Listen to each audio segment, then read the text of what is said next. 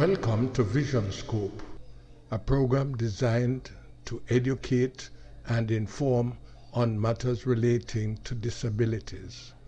My name is Wilbert Williams. Glad you could join me for episode 26.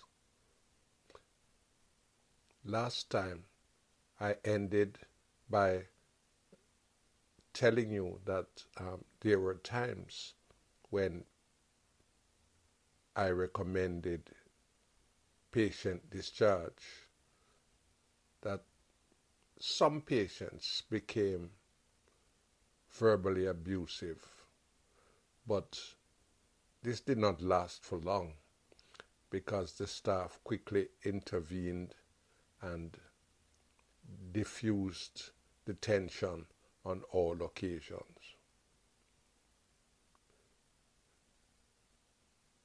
At other times, however, I enjoyed excellent relationships with the man in the street.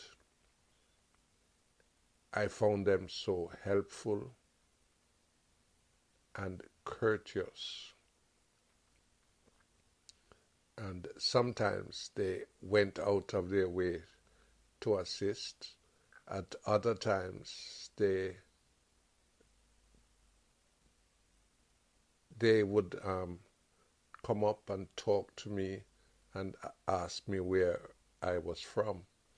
Um, and also, we found that there were a lot of Jamaicans working in the rail service and, you know, manning the hospitals as porters, and there were a lot of um, Jamaican nurses. So we felt comfortable all around. By 1963, I was becoming increasingly comfortable in the hostel and in the um, British surroundings. I can recall buying my first tape recorder in June of 1963. It was a Philips tape recorder with a 7 inch spool deck. It was a reel to reel tape recorder because in those days, reel to reel was the in thing. It was a reel to reel tape recorder with um, which could um, take 7 inch spools. Very nice tape recorder. It had um, three speeds, seven and a half. Was it? Yes, seven and a half, three and three quarters, and one and seven eighths, and it it could record on four tracks, so you could get a lot on those tracks. The only problem is that you had to make sure that you did not break the tape because if you broke the tape, you would lose um, music or data in four different spots because it was a four track machine. Anyway, I loved it and um, I had it for years, even when I came home. It was one of the pieces that came with me. Then later on, I purchased a record player. I can't remember the name of the record player, but it was a nice little unit and it had an excellent sound and um, two external speakers. So that added to my pride and joy. Later on, I also discovered that my nephew, Al Adams, and his wife had moved up to London from Jamaica, and Al had come up to um, study structural engineering, and so I finally had family and company, and this made a big difference. Al and I, um,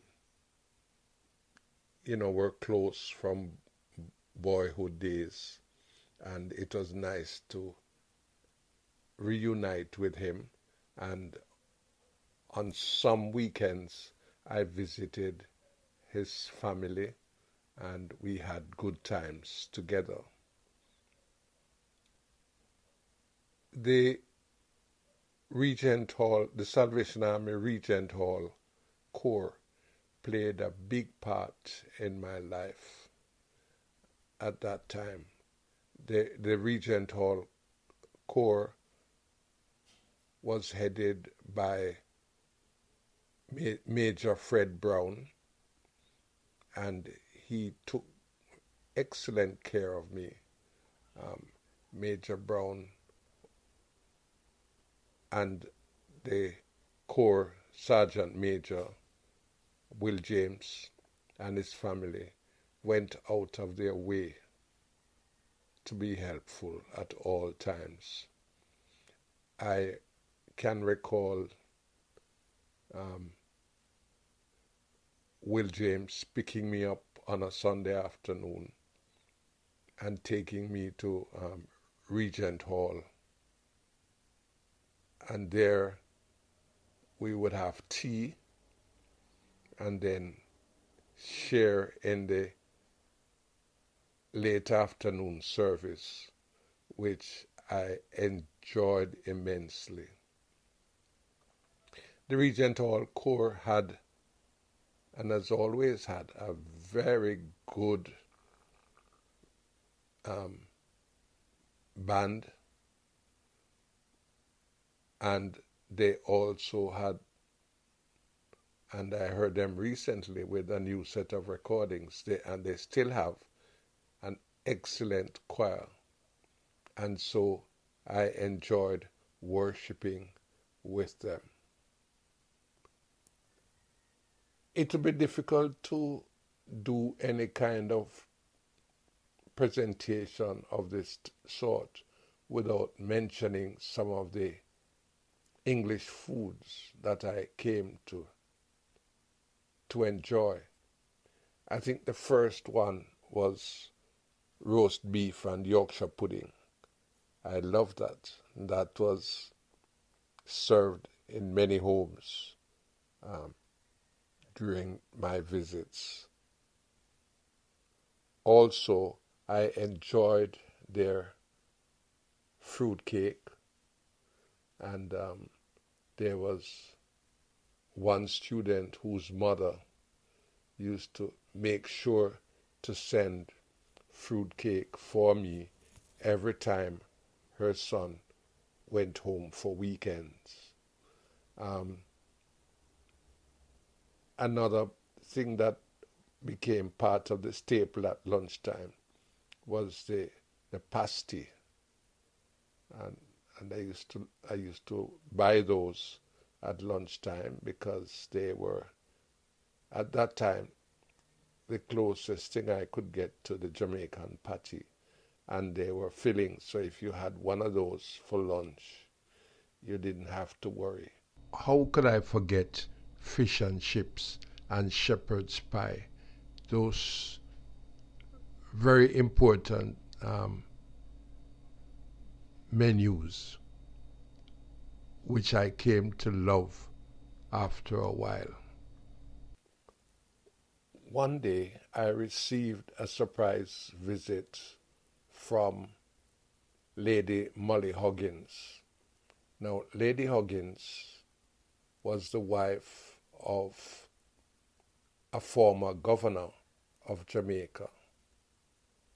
Um, I I never met her before, but she heard that this blind student was in London and eventually she came to see me. Um, she talked to me for some time and then she said, You know, I want to do something special for you. I am going to start a fund to raise money so that you could go to guide dog school before you return to Jamaica. So I was very happy at the, the, the concept, and um, she decided that she would organize it. And she got in touch with the Salvation Army Regent Hall, and between them, they raised the amount of money that was required to send me to guide dog school and um, Major Brown helped me to complete the application and we wrote to them and received dates for guide dog training. Now, one of the good things about the dates that we ended up with was that it would be after physiotherapy training was completed. And so that made me very happy indeed. Concerts were held and the necessary funds were raised, and I was able eventually to go for guide dog training on the completion of my course. But in a in an upcoming episode, I will tell you all about this. That's it for today. Join me next time when we'll present another in the series Vision Scope. Music was provided by Rennie Williams Jr.